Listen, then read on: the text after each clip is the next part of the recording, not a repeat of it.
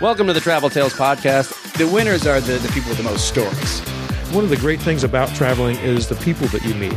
I've slept in bus stations, like yeah. I've slept on people's floors. And it's already on fire, and then there's just a gigantic, huge explosion, like out of a Hollywood movie. It's not right or wrong, it's just different. We hired like ten Chinese prostitutes to come be our audience. We were kidnapped by nuns in Puerto Rico. Not a good idea to be high when you're packing. You forget a lot of stuff. I got swine flu. By the time you've lived through it, it's just a good story. Hey, everybody. Welcome to the Travel Tales Podcast. I'm your host, Mike Siegel. Thanks for listening. My guest today is Fede Vargas. And before we get to Fede, here's a few announcements. Our website is travel tales podcast dot com, and there you'll find photos of our guests, some stories that some of the guests have written, some stories that I've written. There's a links to their social media. There's links to our social media. And by social media, I'm talking, of course, Travel Tales Podcast on Instagram, Travel Tales Pod on Twitter, or X, or whatever it's called now. Either way, I'm not on it that much, but we're still there. I haven't pulled the account, but we're still on, I guess it's called the X, X, whatever. But we have a Facebook page, and we have a YouTube channel. Want to see some videos that I've done from around the world? Go to our YouTube channel and type in Travel Tales Podcast. Also on our site, you'll find links to Apple Podcasts and Stitcher Radio, and I've been informed by the good people at Stitcher that they are uh, going to cease to exist uh, by the end of August. So, uh, adios, Stitcher. I guess it was a, a good run, sure. Um, but regardless, you'll still be able to find us everywhere you get your podcasts. And if you're listening on any of those services, I would appreciate it if you give us a good rating. Boosts our presence, helps more people find the show, and that would be a cool thing for you to do. So if you could do that, I would appreciate it. If you think you'd be right for the show, or maybe you know somebody who'd be right for the show, maybe you want to write me and ask me some travel questions, or maybe you just want to say nice things, you can write me at travel tales podcast at gmail dot com. That's travel tales podcast at gmail dot com. Fede Vargas is a guy that reached out to me through Blake File, who was a guest on our show last month. And Fede, short for Federico, has his own podcast, and it's called My Most Authentic Life. And you can follow him on My Most Authentic Life on Instagram. And uh, he's working on the website, but he'll talk about that. Anyway, Fede lives in Toronto. He grew up there, but he was uh, his parents are Mexican, and he was born in Mexico and moved to Toronto when he was like seven years old. He has since lived for a few years in Ireland and traveled all over the world for work. And it took the lockdown in Ireland for him to start to realize that maybe he wasn't being his most authentic self. So through some introspection and working with a life coach, he found himself back in Mexico, living in Mexico City, enjoying it, and then finally returning to his hometown of Toronto. So we talk about his journey, we talk about his podcast, we talk about him climbing a volcano in Guatemala, and we talk about doing business in China, which he uh, visited many times as well. I did an episode of his podcast, My Most Authentic Life, that's out right now. And afterward, I asked him if he wouldn't mind returning the favor and being a guest on my show, which he was nice enough to do. So here he is. Without further ado, please enjoy my chat with Fede Vargas.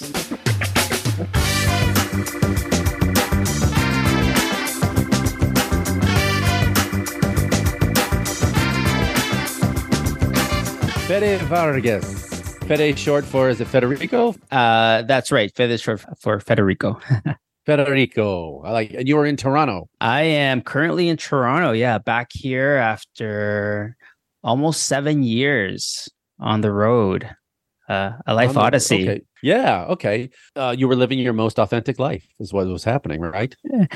I was. And it, it was in the last two, two and a half years of it that I really blossomed into truly my most authentic self.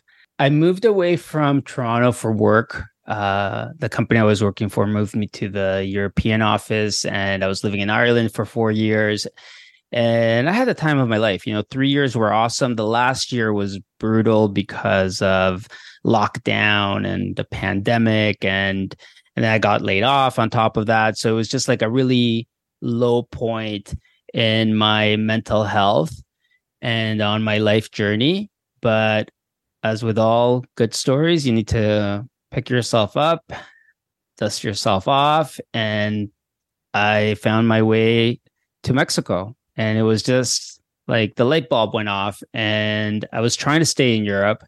And one day I said to myself, what am I doing here? It's it's gray. It's rainy. I could be on a beach in Mexico. Right. Exactly. So, I mean, did you grow up? You grew up in Mexico. Yeah. I mean, like, it was obviously the place I should have gone from the very beginning. But, you know, as human beings, we always we try everything but. And I spoke the sure. language. I was born there. I was actually born on almost on the beach on the Pacific side. Uh, so I'm very comfortable around water and, and beaches and stuff. It's where it's my natural habitat. Yeah. Which which beach were you? Which town were you born in? I was born in Acapulco on the Pacific side. Oh, okay.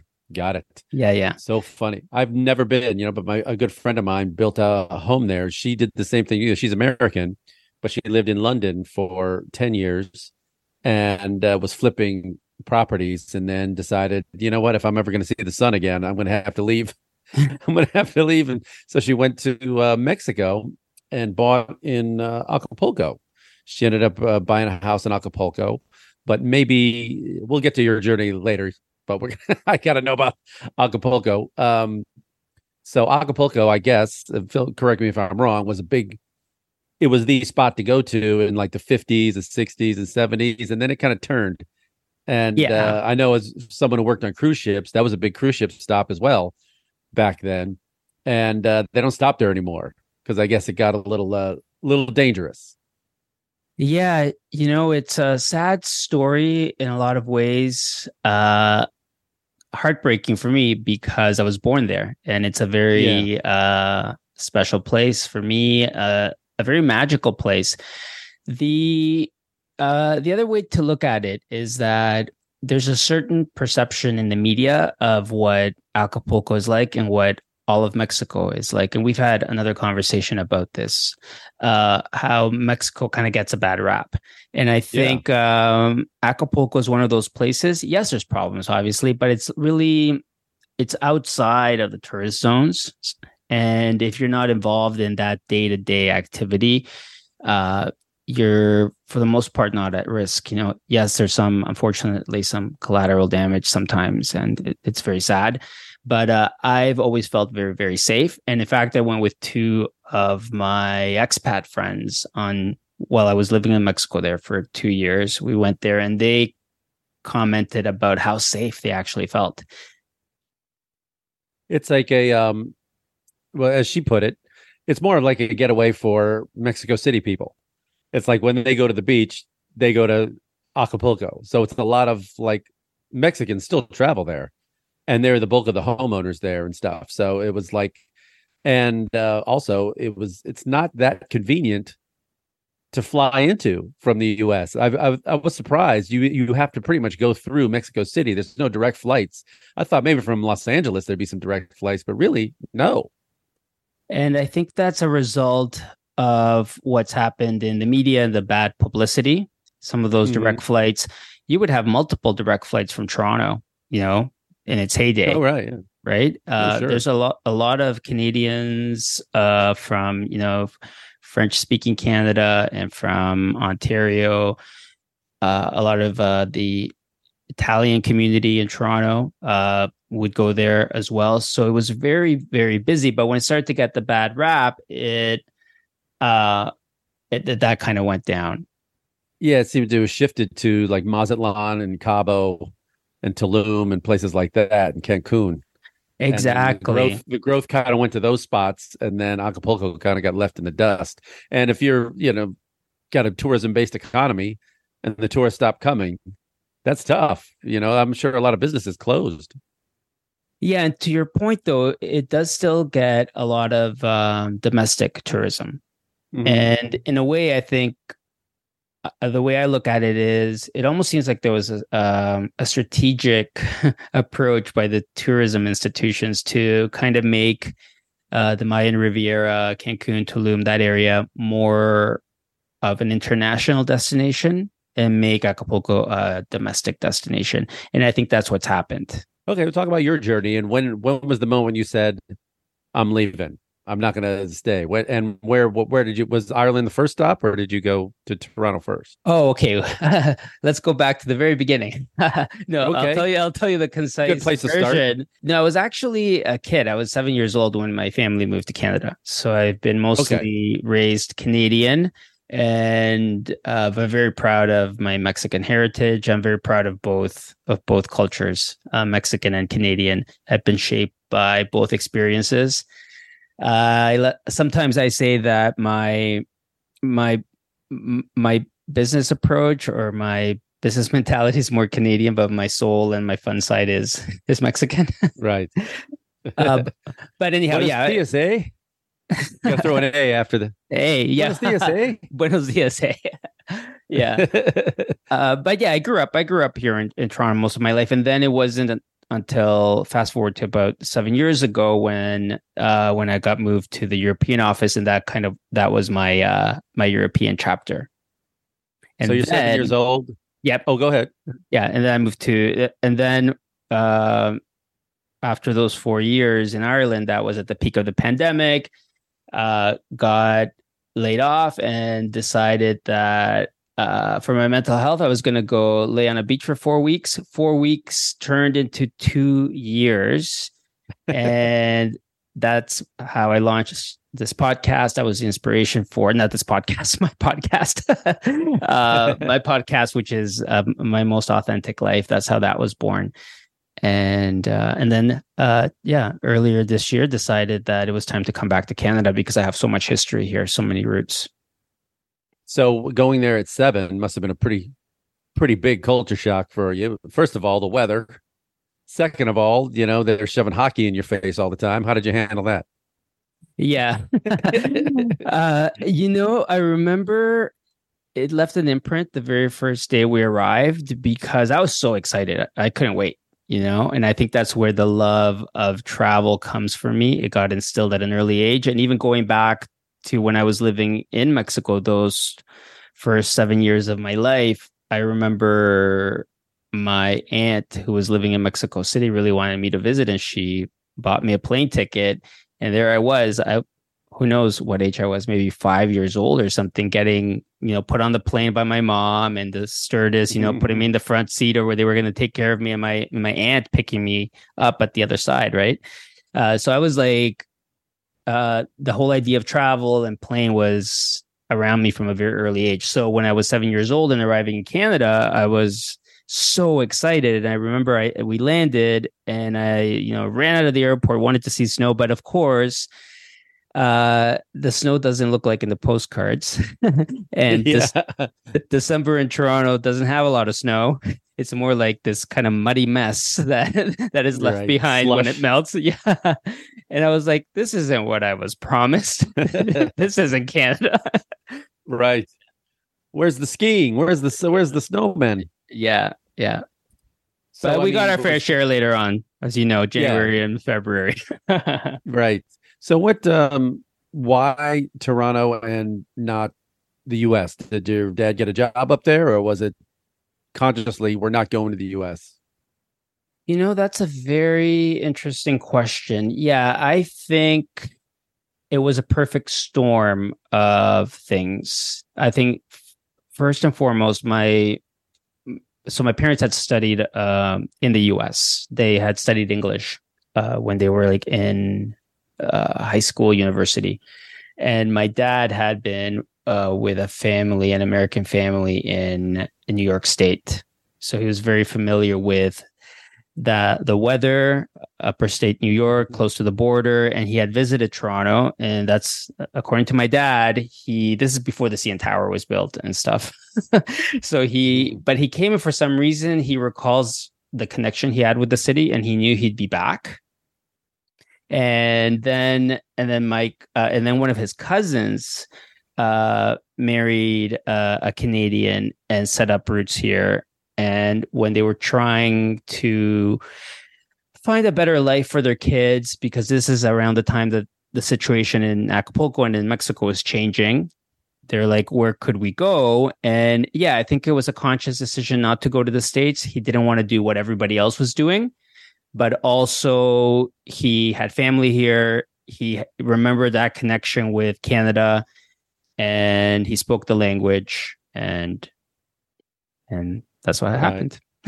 I mean, to kids, even moving to another state can be traumatic, or moving across town, any kind of move. But moving to a different country, and there's a different language all around you and everything like that. How do you think that shaped you as a person, even throughout your whole life? Or did it? Oh, absolutely. Yeah, absolutely. Uh, and it's the whole idea of displacement, right? I was displaced at a young age, and even going back to that plane trip when I was five years old, or, you know, then at seven years old. Uh, and then early on, you know, being an, an immigrant family, a new immigrant family in Canada, we were moving around a lot. So I, I think I had probably like six new schools, like in the first six years I lived here or something like that. And it wasn't, I think, yeah, until, I think it wasn't until high school, because yeah, from seven to thirteen, it wasn't until high school that then I stayed at one school for the entire term, right? So all of that uh, displacement made me adaptable, and uh, made it easy for me to just pick up. And to this day, I keep, I'm such a minimalist, because I don't know if uh, what it is about not setting, not growing roots, or not setting up fully in one spot, because I'm always ready to kind of move elsewhere. Right. So what... Um... What is your day job, by the way, that's, uh, that brought you to Ireland and everything else? Yeah. So my career, I had a long career in the media and entertainment industry. I sold uh, television shows. And oh. I did that for fifteen plus years. Uh, and uh, at that point in my career, uh, when I moved to Ireland, uh, the company was in uh, big expansion mode. And they had bought a company in Ireland uh, on the creative side, on the production side. And I worked in sales on the distribution side. And so they wanted to open up an office there. So okay. Was this like reality programming, or was this uh, scripted? Uh, it was animation. Yeah. Animation. Okay. Uh, yeah. Yeah. Cartoons. Okay. Yeah. What was the year you got to um, Ireland? So that would have been twenty seventeen. Yeah. twenty seventeen. Okay. Yeah. And then twenty twenty-one was when I moved to Mexico. All right. Have you had you like spent much time in Ireland? Had you been there before? I mean, were you familiar with it? Uh, not at all. Uh, but I always wanted to visit. It was one of those places on my bucket list. I'd seen beautiful pictures from it, and uh, when the idea was proposed, be- because I was ready for a life adventure, I wanted to explore new new territory. And I've always wanted to move to London. Uh, the company said, "Well, that's the closest we can get you." And I'm like, "Okay, sure. Yeah. I'll, I'll get." I'm, you know, I'm always up for for exploring and new activities. And uh, I You're did right make in, a in Dublin. I, I yeah, right, yeah. It's yeah, Dublin's very small, so it was yeah, right, right yeah. in Dublin, yeah, right in Dublin. And I did go for a two day visit uh, before. I said, "Can I just like go see what it looks like?" And And the Irish people are some of the most amazing people. The the energy, you've heard the expression, the crack, and it's not the crack like what yeah. you listeners might be thinking. It's C R A C R A I C, which which I kind of describe as the Irish spirit. And yeah, it's like a good it, time, right? It's it's like a party or a good time or something. Yeah, it's like I would um, it's an electricity, and you know when it's happening. It's a, and when you're in Ireland and you're in a pub and then the chatter's going and people are having good conversation over a pint, that's when you know. And it's happened to me. You know, you just feel it. You look up and I'm like, oh, that's the crack. It's happening right now. So what were the things that were the toughest, like the transition? In Ireland? Yeah. In Ireland. Uh, well, it's funny because I always joke that I had to put on my my Mexican hat when I moved to Ireland. And there's a saying, and I was at a pub one day, I forget who told me, but it was like um, a, an older man, and he was telling me one of those stories, really good Irish stories. And then one of the things he said was, uh, there's a saying in Ireland that Ireland is Mexico without the sun. and and there are and much, yeah so many similarities, food. so many similarities in that just the love for life. You know, a very Catholic country that really doesn't follow religion. yeah. You know, very Catholic but not religious, if that makes sense. Obviously, there are certain segments. I'm I'm overgeneralizing here, but that sure. that you know, a big uh, big lust for life, drinking culture.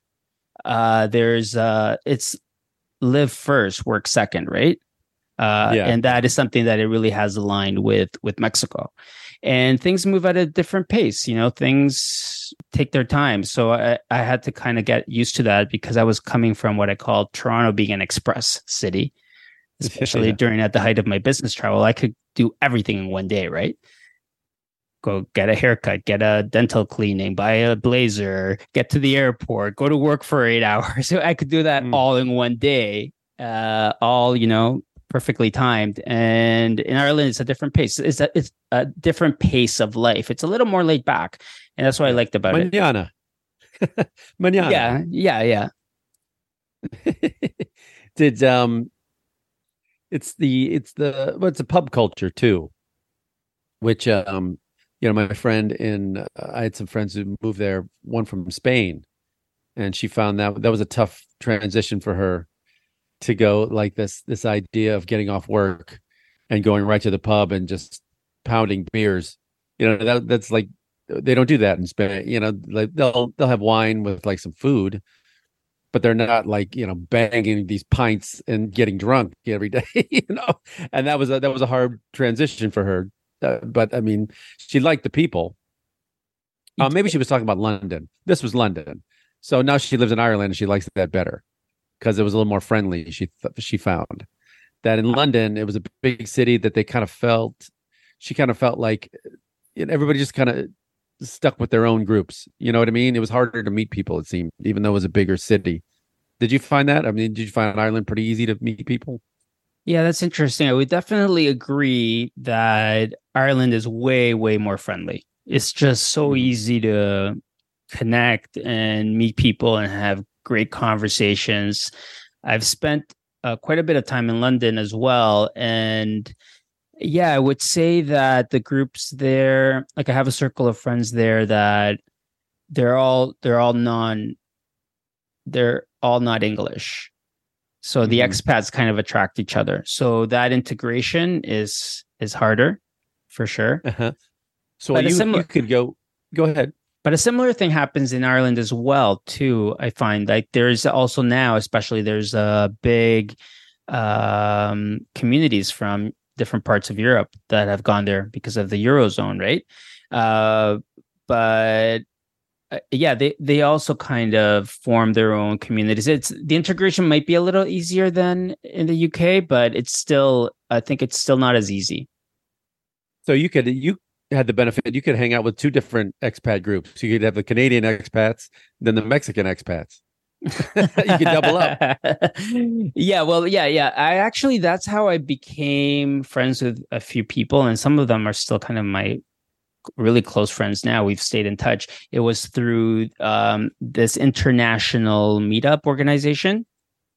Oh, I forget what it was called. Uh Anyways, I can't think of the name right now. But yeah, they would organize events. And that's how, you know, newcomers uh, to the city would get to, you know, have a social social group. Can I tell you my, I have a, a Mexican food rule around the world. Okay. And then basically that rule is I don't eat it outside of Mexico or the U S because the times I've tried in different continents around the world, it is brutal. I mean, it's the worst. I don't know. Did you ever find good Mexican food in Ireland? There was actually uh, a restaurant called Acapulco in Ireland, okay. in Dublin, in Dublin. I never went to it, uh, funny enough. Really? But, no, no. But I went to another one uh, that was quite authentic, I would have to say. It was becoming, while I was there, the Mexican food was becoming more and more trendy.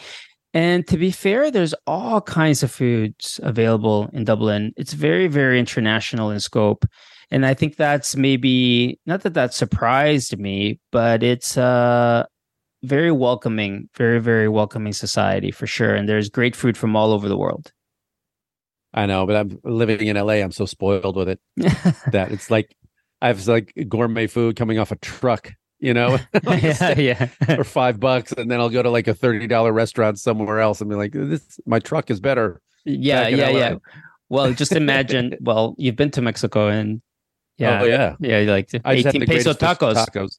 Oh, I was just in Ensenada and I took this other comic off the ship and we walked to this. It's a little stand.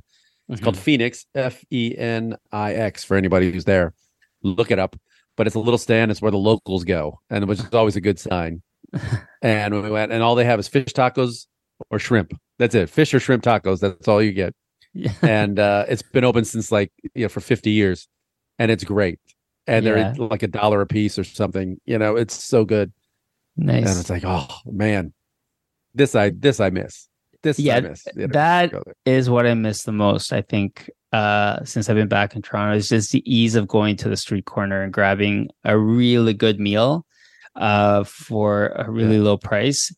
I didn't do groceries in when I was living in Mexico because really there was no point, because it would be more expensive for me to cook at home and not make it as tasty.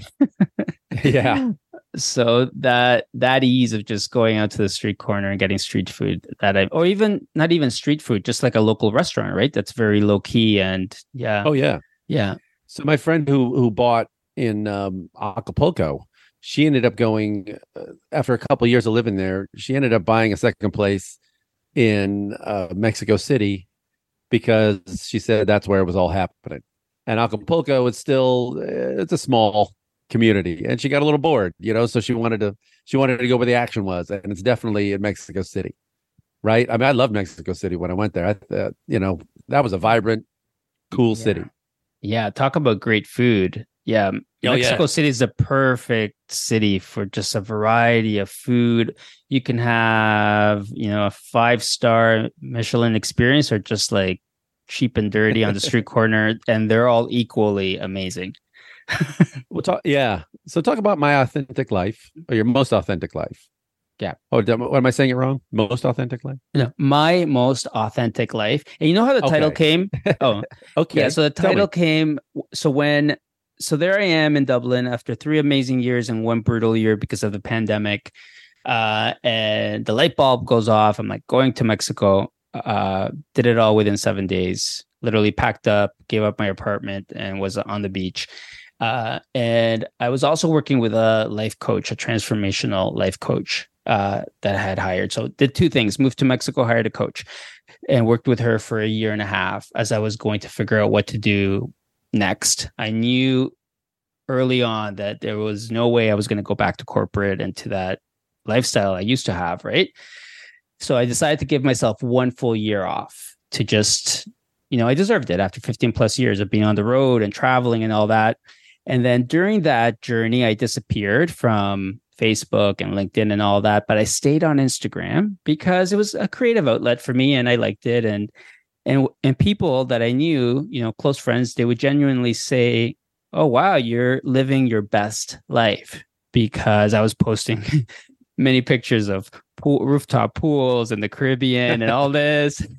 But genuinely, they were saying, good for you, right? And then it was like, no, something was off. And anyhow, working with my coach and working on the authenticity and growing into my most authentic self, I was like, I'm not living my best life. I'm actually living my most authentic life. And that's how the title of the podcast was born. Okay. And how long has it been going for, like a couple of years now? Uh, I had my first year anniversary in June. Oh, congratulations. Yeah, and uh, I'm about to hit episode fifty uh, in September. Because oh. I, I was doing it bi-weekly, and now I'm doing uh, since the start of twenty twenty-three. I've been doing weekly, but yeah, okay, so, yeah. And what have you learned about yourself in this journey, and how has it changed you? Wow, it's it's one of those major life pivots, right? A life transition. I keep saying the word transformational over and over, but it is, it truly was, because during that year of not doing anything, but ironically, I was doing a lot of growing. I did a daily routine, which was uh, self-care. explore, reimagine every day. That was my daily practice. And I would do it in different ways, right? Maybe it was seeing sunrise at the beach and, uh, or, you know, taking the long way home. That was the exploration part, taking the bike and just exploring the city and constantly reimagining other ways of doing things, because I had been told that you should be a certain way. And I, through that process of self-discovery, I learned to live as you are versus as you should be. So in a nutshell, that was the the core takeaway from from that journey. So you had mentioned when you were uh, in Ireland, uh, did you did some traveling, but did you use Europe for what I would use it for, which is what I envy all Europeans have, that they could go just take a weekend and go to another country or drive twenty miles and go to, I mean, you're on a little island there, but thanks to Ryanair and EasyJet, you could go to anywhere in Europe for twenty-five bucks or something, you know, some crazy thing. Did you utilize it while you were there? Oh yeah, I did. Okay. For sure. What was, and and yeah, and I just think of the way our lives used to be. I know, you know, travel's uh, ramped back up now. You know, I see it on Instagram. A lot of my friends are, you know, all over, and it's it's alive and kicking again. But there was, at least for me, there was a pre-pandemic me and a post-pandemic me. And the pre-pandemic me would get at a kick out of, you know, going to Berlin for the weekend, Barcelona for the weekend. And it's just now I'm all about slow travel. I need like a good two or three months at least in one place before to just kind of settle into a routine. But um, I did I did travel all over. And I also had a convention in France that I went to twice a year. So around that. So London, France, oh. Portugal, were you in, uh, ev- oh, everywhere. You're in animation. Were you, were you at Annecy? I did. Yep. Yeah, I would go to Annecy. Okay. Yeah, I've yeah, been yeah. there for that. Oh, oh have you? My friend, I've I have a friend in London who works in animation. She works for uh, D N E G, well, the, or is that the convention? Uh, mm. I can't remember her, but she's in um, uh, she's in animation, and I was traveling through, and I met her there. Oh, okay. So, honestly, what a what a beautiful little town. Oh, it's so beautiful, so picturesque. Yeah, yeah. And the Tartiflette. I don't know if you had that when you were there. It's like, like a really cheese? Typical, yeah. It's like some sort of, oh, how would you describe it? Some sort of like, um, uh, it's like a cake, cheesecake. I mean, okay. I'm, I'm not describing. Yeah, I'm not like, describing it properly. It's almost like cheese on t- toast, really, and it's kind of like broiled or something. Whatever it is, it's delicious. It's like a yeah. cheesy bread kind of thing, from what I remember. If we're talking about the same thing. Yeah, but and, th- and then the, the people fondue. Who don't know we're talking about. Oh, the yeah. fondue! Oh my god! Yeah. So this is Annecy, France, which is uh, just over the border from Switzerland. Uh, I think uh, Geneva is the closest one, right? Did you fly into that? I think I flew yes. out of Geneva. Yeah, yeah, yeah, and it's about ninety minutes from Geneva to Annecy. Beautiful lake. It's so picturesque. Yeah, yeah, and then you take the bike from. Uh, you rent a bike and take it to the convention center and. Uh, well, That's well it was at a hotel, at a hotel right by the lake. Yeah, stunning and picturesque views for sure. Yeah, small world. It's amazing. Yeah. I have been to your your function. And then, so but, other than but, yeah, but the other one, the other French markets were um, uh, sales conventions that were in Cannes. Oh yeah, those yeah. So you, did they, you go to the film festival? No, I did the television ones. So okay. I would do the ones in April and in October. That's not yeah, bad either. And, and then May was the film one, the film one. Yeah. Yeah. Yeah. yeah. So I, I've spent fun. more time in Cannes than I have in Acapulco over the years. That's crazy. So what, other than those, what were some of your, your favorite places to go? If, if somebody said to you when you were living in Dublin, hey, we're going here for the weekend, you go, yes, I'm in, I'm totally in. That's one of my favorite places. It would have to be London, and because of the support system I had there.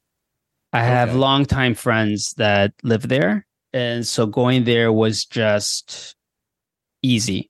Uh, people that I had met before I worked in the media industry, and then my friends from the media industry, because, of course, London's a big hub as well uh, for entertainment companies. So going there was just easy, especially from Dublin, right? Oh, yeah. Yeah, so it's, you know, it's like what a, a half hour flight or something. It's, It's nothing. Yeah. So for me, that was one of the trips I could take for the weekend and not feel like I was even away. Right. Yeah. Yeah. But Barcelona would then be the, that's like the more exotic fun one, right? The sure. Three hour flight. Like, go, oh yeah. Do you ever go down to like, uh, do the party down in Ibiza, Ibiza, Ibiza? I oh say. My goodness. So I never made it to Ibiza. And no, it no. was, it was the, it was twenty twenty. Funny how my life completely changed. So even though I've done a lot of traveling over the years, twenty twenty was the very first year in my life that I was finally prepared. I've always done things spontaneously. And, you know, I'm like, okay, going on a business trip. Okay, I'll add two more days and end up paying an arm and a leg for hotels because I didn't plan properly. Right. So I went into twenty twenty uh, with everything pre-planned, tickets booked. I was going to go to Berlin. I had, I was going to the, um, the Monaco Grand Prix. uh, mm. I was, um, what was the last one? Sorry, I just lost my train of thought. Um, uh, Ibiza, Ibiza. I was going to have my birthday. Yeah, I was going to have my birthday in Ibiza. It was going to be a hell of a year. I was like, wow, look, good for you. You're finally prepared and you're saving money along the way too, right? Because boom. Yeah. And God said, here's a, a pandemic. Oh, really? You you think you're finally organized? Yeah. We'll talk about, you know, every country shut down differently. What was the situation like in Ireland? How did, how much did they shut it down? And could you have, like, you know, like in Italy, I had friends there. I mean, they couldn't leave their building. It was it was wild, you know, but then other countries didn't really shut down that much at all. And like, were they really super strict on movement around and masks and distancing and everything else? Yeah, in hindsight, it was taken very, very, very seriously. And not even in hindsight, I, I knew it right, right there. But I mean, in hindsight, compared to then what I went to in Mexico, but uh, where it was just like night and day. So in Ireland, there was the two kilometer uh, radius that, where you could go out for, you know, exercise one per, once per day or whatever it was. Walk the dog. So, So I got, I saw that loop. Oh my God, that loop. I'll have P T S D from that loop I walked. Uh, like, yeah. I don't know how many times oh, sure. I walked it. There was, um, there was police on, on horseback, on bikes, on foot, uh, at intersections. And then another P T S D moment will be the sound of helicopters, I think. Now, I'll always associate the sound of a helicopter with the pandemic because there was, um, It, the helicopter would come and hover above the apartment complex of where I lived. And they were just monitoring just, to make sure people weren't congregating in balconies uh, and in backyards. And they were just kind of, and it was just, it was a really, really bizarre time in history. It almost seems like, yeah. it was that real? Yeah. Yeah. Yeah. No, I, after living in L A for twenty-five years and I'm, you know, I'm, very uh, familiar with the sound of a circling helicopter, which yeah. is horrible. You know, sometimes like in my old neighborhood, I would just, it, it felt like it was on a tether around.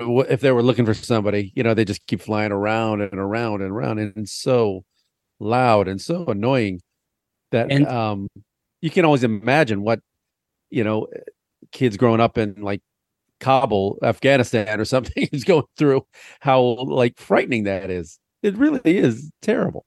Yeah. And also living by myself. So I keep calling that period. That's why I say three amazing years, one brutal year, because yeah. I lived uh, by myself and I call it solitary confinement. Mm-hmm. I'm the most extroverted person on the planet and I thrive oh. on social contact. Like I could be exhausted and put one person in front of me and then boom, put two people in front of me. And it's just, I just feed off it, right? It re-energizes me. It's like plugging me in.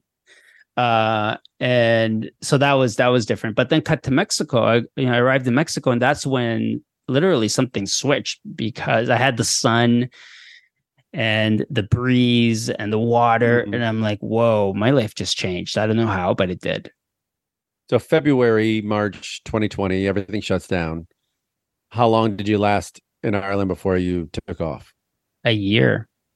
A year. So you were there a whole year. So twenty twenty-one, you went. So March, March, end of February, um, March twenty twenty-one is when Oof. when I, yeah, yeah. I arrived. So I now, think could, it, in a way, I think it was, I mean, everything shapes you. I'm not, I don't know if something was good or bad, but in a way that one year gave me the perspective to appreciate all of a sudden what I had a year later and to realize, hey, there's another way to live. There's like, you need to rewire, reprogram yourself, think outside the box. There's another way to do this. So are you completely out of the uh, animation game now? Animation, yes, for sure. Yeah. So I'm definitely, uh, yeah, I decided not to go back as part of that growth journey. I decided I'm not going back to cartoons specifically. Uh, I've been working in the media and entertainment industry my whole life. Uh, so having a podcast, producing the podcast, uh, was my way to satisfy my, my creative passion and still stay in it. Right. Because right. you never know where this podcast could go. And uh, I mean, and it came from even way before I started working in in the, on the business side of of, of the business, uh, because I thought I was going to be creative. I was I, when I went to university, uh, the first year was radio, back when it was called radio.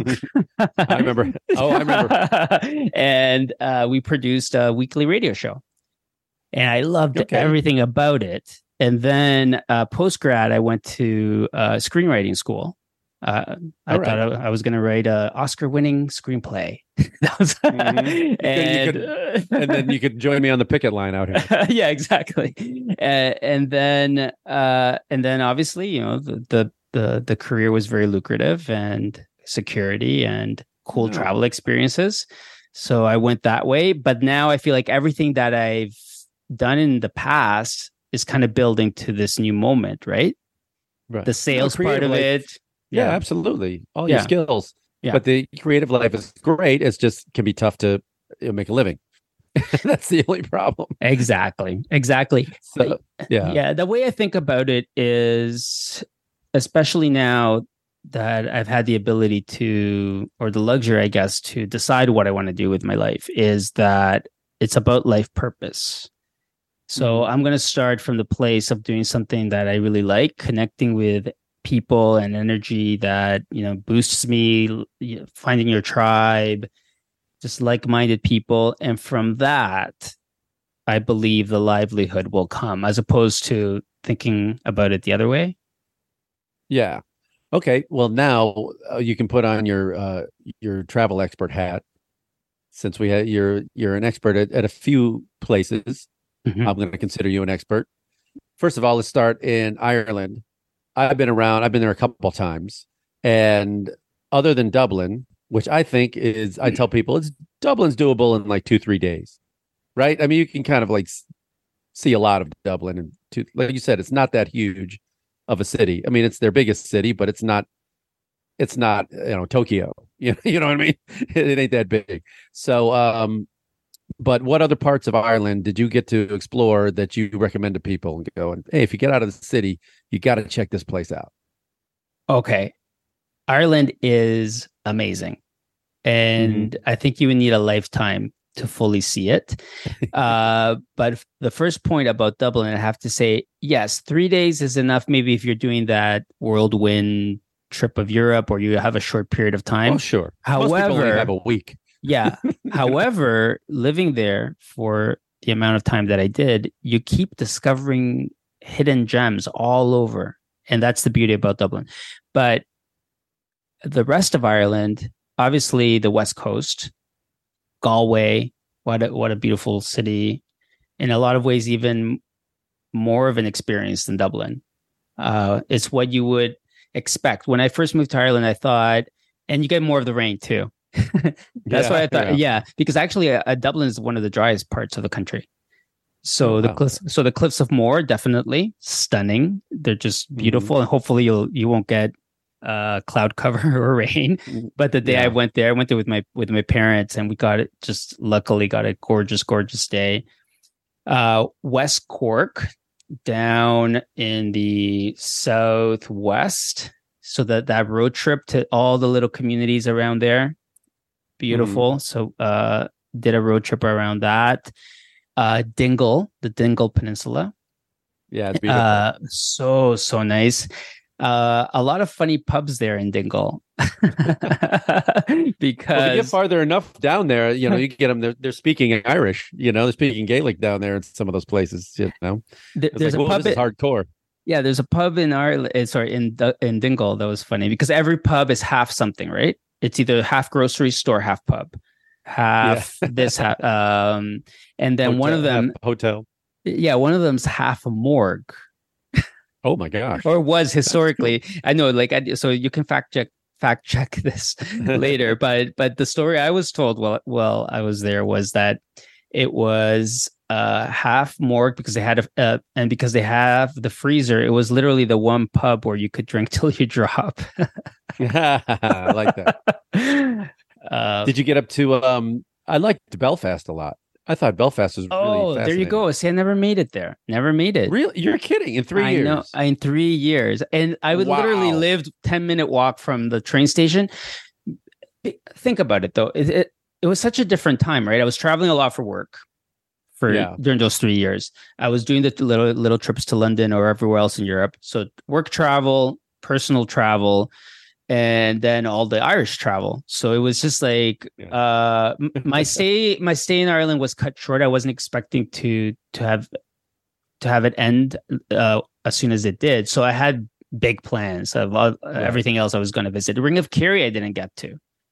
Oh, okay. Wow. Yeah, okay. yeah. So b- big ones okay. still. Okay, now you got to put on your uh, Mexican guide hat. Ooh.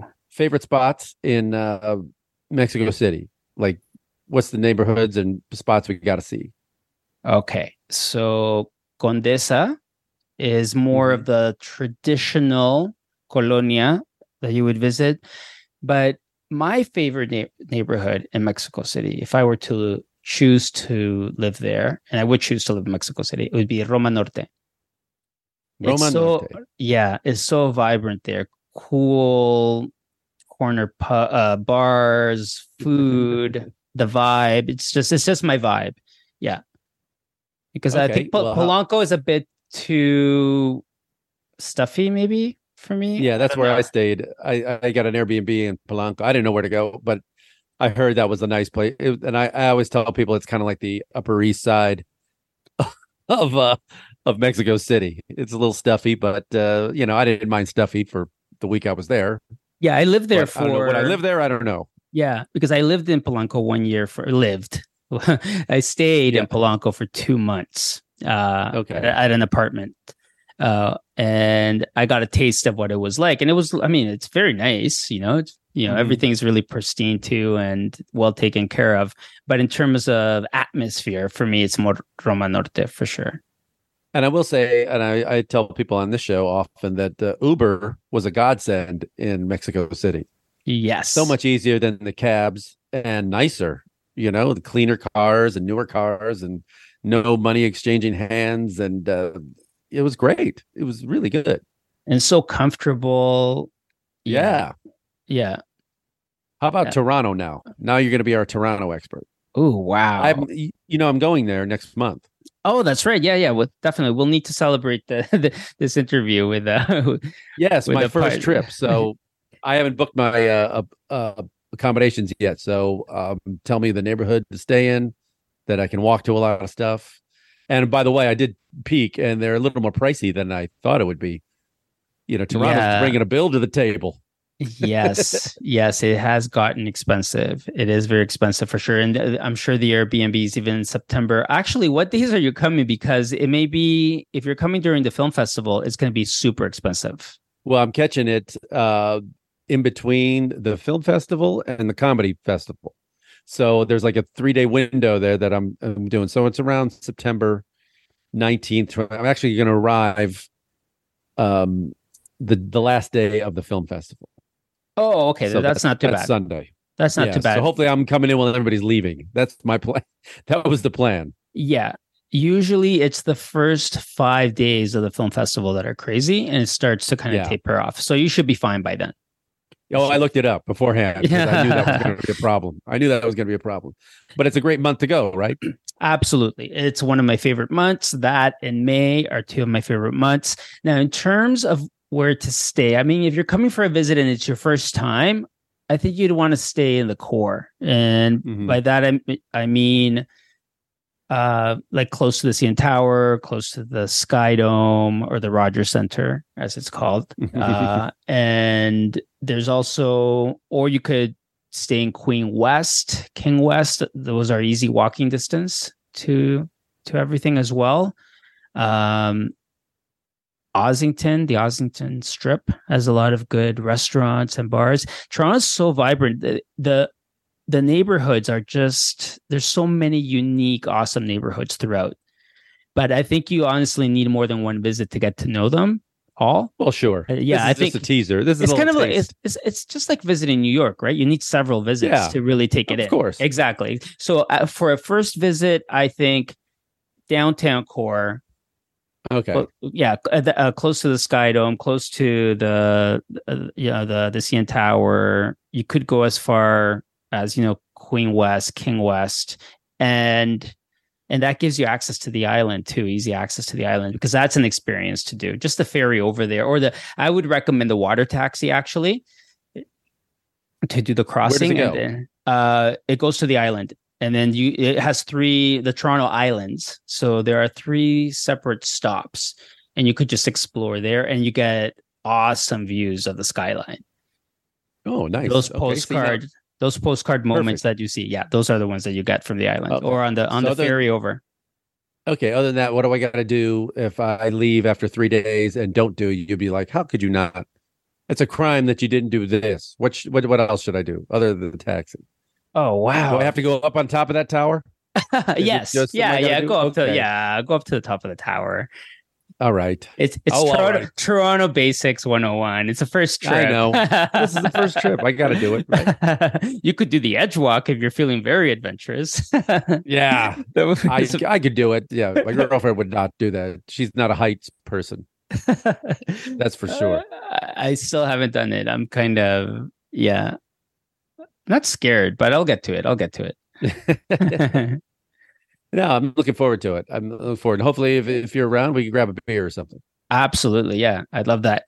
And it's like a big brunch culture here, too. Here's this, br- that uh, brunch, brunch, cult, the, oh, brunch. brunch. Okay. Like, yeah. Like, so the weekends, really? A lot of people. Yeah, for sure. Okay. Uh, and, you know, I'm, I'm, because it's been seven years since I've lived here. Now it's been three months or so since I've been back. Uh, certain things have changed post-pandemic as well, right? In terms mm-hmm. of uh, certain places are just the um, the busyness of it is different. Yeah, yeah, but it's I mean kind that's of a drag, you know. But to be fair, it's only really the first year that things are back in full, sure. right? Oh yeah, absolutely. Yeah, yeah. Um, so I remember looking at your Instagram page, and it showed you on top of a volcano. Yeah. Where was that? That is Acatenango in Guatemala. Uh, it's okay. about four thousand meters. And what's really unique about that volcano is that base camp has a front row view of another volcano called Fuego, which is active. And it's very, very active.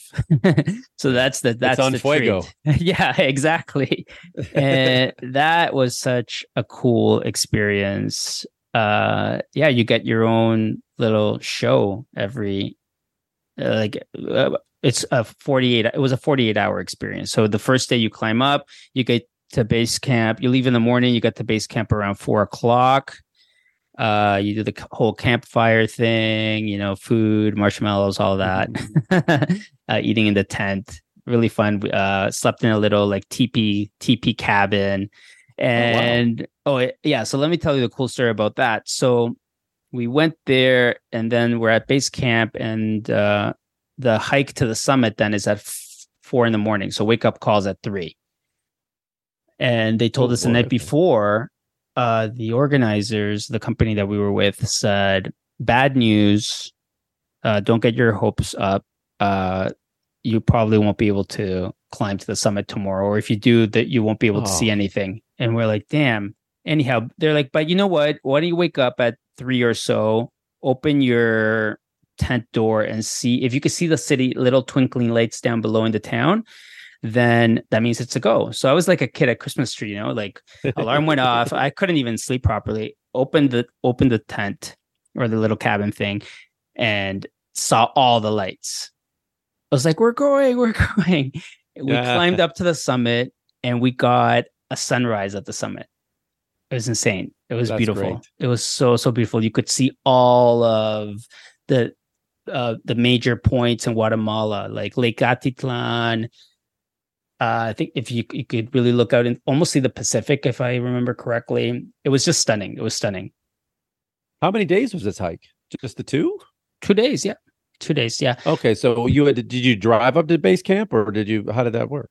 Nope. You drive from Antigua in the morning and mm-hmm. you get to the the base of the like the volcano, and then you start climbing okay. and you climb up from there. It's about eight hours, or was it more? Yeah. No, I think it was about eight hours to get to base camp or something like that. And then... And how high was the peak? And then the peak was, I think it was only like, oh, well, it's four thousand meters or three thousand nine hundred eighty right. or something like that.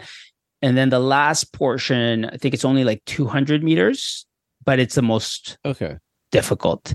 It's all volcanic sand and mud, oh, and when you're yeah. there at um you know doing this at you know three thirty-four in the morning, it it was brutal. It was brutal. Like you almost yeah. wanted to, I thought about stopping for sure, but then well, I did Kilimanjaro, and that was uh you know that was that's crazy too, but that was like it was a little higher, but still, you know, the altitude affects everybody differently. Yeah, yeah, for sure. Oh yeah, that's the other tip I would give to people that are doing a volcano or a, I was a newbie, right? And I thought I was so worried. It, in hindsight, it was actually kind of easy for someone of, of like, mm-hmm. I guess it's an average person can climb, can climb it, but I was overhyping it. I was like, oh no, you know, I won't be able to do it. I didn't really think that the average person could do it. But the big thing I think that allowed me to do it was the altitude sickness pills. I took that. Oh, you took those? Okay. Yes. And I and I didn't get anything. And people that didn't take right. it did, and they weren't able to complete it. Yeah. For uh for for people, you know, for Americans out there, four thousand meters is about a little over thirteen thousand feet. So I found like like fifteen thousand after about eleven, twelve thousand feet is when I would get my, you know, you get your normal kind of shortness of breath. You know, you you get you know maybe some headaches, you pee a lot, you got to drink a lot of water, that kind of thing. Um, but at Kilimanjaro, I found out like fifteen thousand feet was that was when I started to get the headaches and nausea and that kind of stuff. It was really that's when it hit me. Yeah, that's when it hit me. But you know, but still, it was. Yeah, I love coming. I love doing that stuff. I love. Did you ever get like?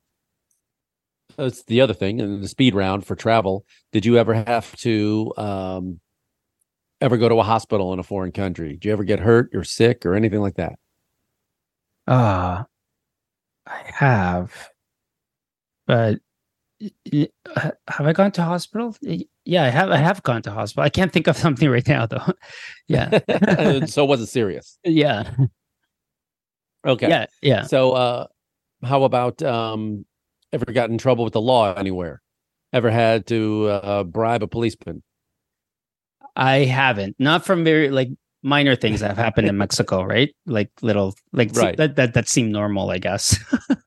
I remember my my grandfather once uh, was uh, this is when I was five, six years old. Got I guess he he crossed a red light, or not really, but it was got pulled over, and. And I remember just him giving the officer like a like a, a folded bill, and it was just and that was, yeah, it, right. I was like, oh, okay, that's how things work. That's how it works. Welcome to Mexico. Yeah. So when you step off the plane in Mexico and you haven't been there in a while, what's the first thing you want to eat? The first thing I want to eat in Mexico, oh, tacos for sure. Okay. Okay. Yeah. Yeah. How yeah, about definitely. Toronto? Ah, Toronto. That kind of is there food. That you miss? Don't say Tim Hortons. Don't no, say Tim Hortons. No, you know, ah, uh, Toronto is like an experience that that grows on you. It's not like there's so much good food. There's food festivals here all the time. Mm-hmm. Um, it, it has everything from all from all countries, and it's authentic stuff too. Uh, talking about Mexican food, there's very authentic Mexican food here. I mean, the difference, the authenticity is not in the price though. It's yeah. in the taste. Right. Um, but, um, yeah, nothing specific. I would jump off the plane, but eventually you, you, it grows on you. You have to like be here for a while. That's why you kind of have to be here f- for a while to take it in, right? Because mm-hmm. there's Greek Greek town has great food. I mean, Indian food city. is amazing here. Chinese food, yeah, there's everything. Yeah, it's a really diverse uh, city. Yeah, and so when you you haven't been back to Ireland since the pandemic? Uh, no, I haven't been. No. If you went back, what would you do? Once you got off the plane, other than see friends, what would the uh, what would you want to do? I think. Or where would you go? Uh, yeah, I think I would want to go to a pub and tell people that I that I miss that I'm there, and catch up with people at a pub. Yeah, like with good friends at a pub. So I would kind yeah. of com- I would kind of combine both activities. Yeah. Did you ever acquire the taste of Guinness for Guinness? Yes, I did. Good day, right? Isn't it great? Oh, it is so so good. I actually didn't like Guinness before because it's different there. It tastes better there. Well, number one, it has to be chilled. I didn't know it has to be chilled. Yeah, uh, there's oh, some pubs okay, that yeah, yeah. Sure. Here in, in the places I was going. In Toronto before, when I, whenever I did order Guinness, they would give it to you lukewarm. Oh, and that's that's not, that's not yeah yeah. So it has to be like yeah maybe. But I'm talking about years ago when I and so the, and the, and then I I decided I didn't really like it and didn't give it another chance. But it was when I went back to Ireland, I'm like, okay, let me order it here, and it tasted completely different. They know how to pour it. It's made from the right ingredients. Uh, you have to let it settle. It's chilled. It's just, yeah, it's an art the way it's it's poured. It's oh just, yeah, yeah, yeah, definitely. And they hate it when people here pour it wrong. I can tell you that much. Yeah, they hate it when they see it's poured wrong in a pub. They go nuts. Yeah. um. So where do you see, um, the podcast going, and where do you where do you want it to go, and what are your goals for the next year and and ongoing? Yeah. So now I'm going into the next phase of the podcast. I think the first year or the first fifty episodes, you know, I just had the first year anniversary. fifty is coming up. Were to just be true to myself in the stories I wanted to tell, uh, to have a voice, have a platform. Um, it's the first time in my life that I feel like I just, I, that I can tell my story. And I, I tell it to my guests, right? So in a way, it's kind of like the sta- uh, the, the the root, the root.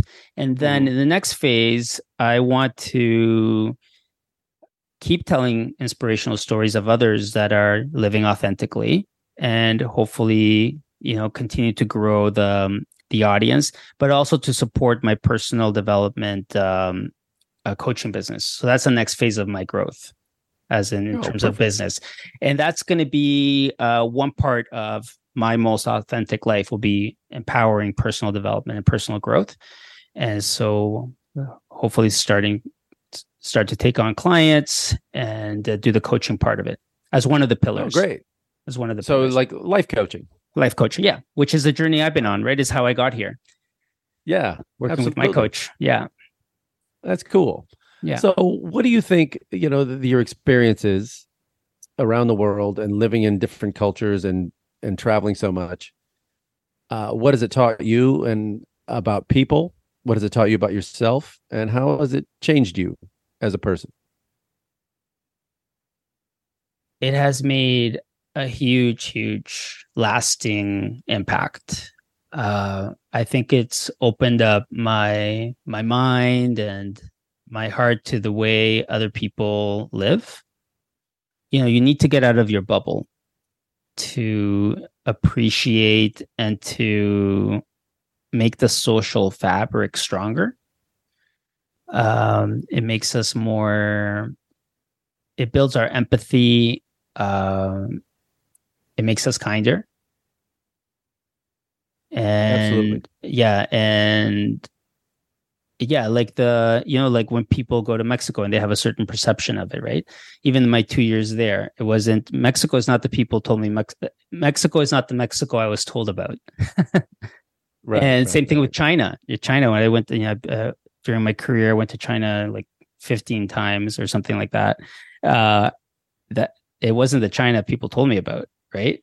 The way the yeah, people are um, on the ground, and just like it, it was just like I ha- had a completely different experience than what is sometimes told in in the in the media, right? You've been sitting on that China story the whole time. We've been talking for an hour, and now you tell me. Wait a minute. Episode Wait, number you two. There, you went there fifteen times. I still haven't been to mainland. I've only been to Hong Kong and Taiwan. So, yeah. Where did you go? Did you go to Shanghai? Is that where where you went? Yeah. yeah first, my first trip there was to Qingdao.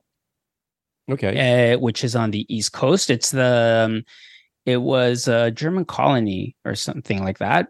There's the famous Qingdao beer. Yeah. Yeah, and or Qingdao, as we say down here. Yeah, and I went there as part of you know part of uh, my job was uh, was to open up the Chinese market. So I went oh, there. Wow. I was the very first person in my company that went there, and I went there for two weeks to figure out China. Uh, and what did you figure out? What did you learn? Well, I learned that it's all about relationships and about being present, right? I got on the flight and I was doing it the the Western way, right? Send an email. Can you can you meet with me, please? I have shows to sell you. And um, yeah. zero people got back to me. And I was on the plane. I had this, you know, two week trip booked, uh, and I had to justify the expense of this trip. And finally, I'm getting on the plane, and one person wrote back. And it was an American guy living in China. It wasn't even a Chinese person. I'm like, oh, but at least yeah. I have one. At least I have one meeting. Yeah. And I went to this uh, convention that was happening in Qingdao, and uh, by the time I got to Beijing, the following week had a jam-packed schedule. Every my full days were was booked. So is it not in their culture to answer an email, or why? Why did they uh, not answer? Well, because I didn't know about a beautiful thing called WeChat. uh, is that their like? It's, it's like WhatsApp. Uh, yeah, texting. Oh, WhatsApp. Okay. Yeah, yeah, yeah. And then and then what's like once I got into the WeChat world, that's how I was able to uh, be instantly connected. But also right. that it is a, a an in-person thing. They need to kind of see you and trust you and know that they want to work with you and uh, socialize. So what is it like them. doing? What is it like doing business there? What is it like socializing?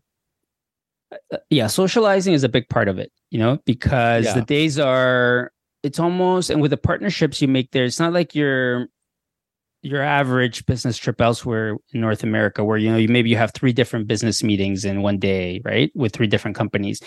You usually kind of hang out with with your partner for the day, right? For the whole, from breakfast to after dinner drinks, right? Wow. Okay. Yeah. And uh, yeah, people, their work is their life, right?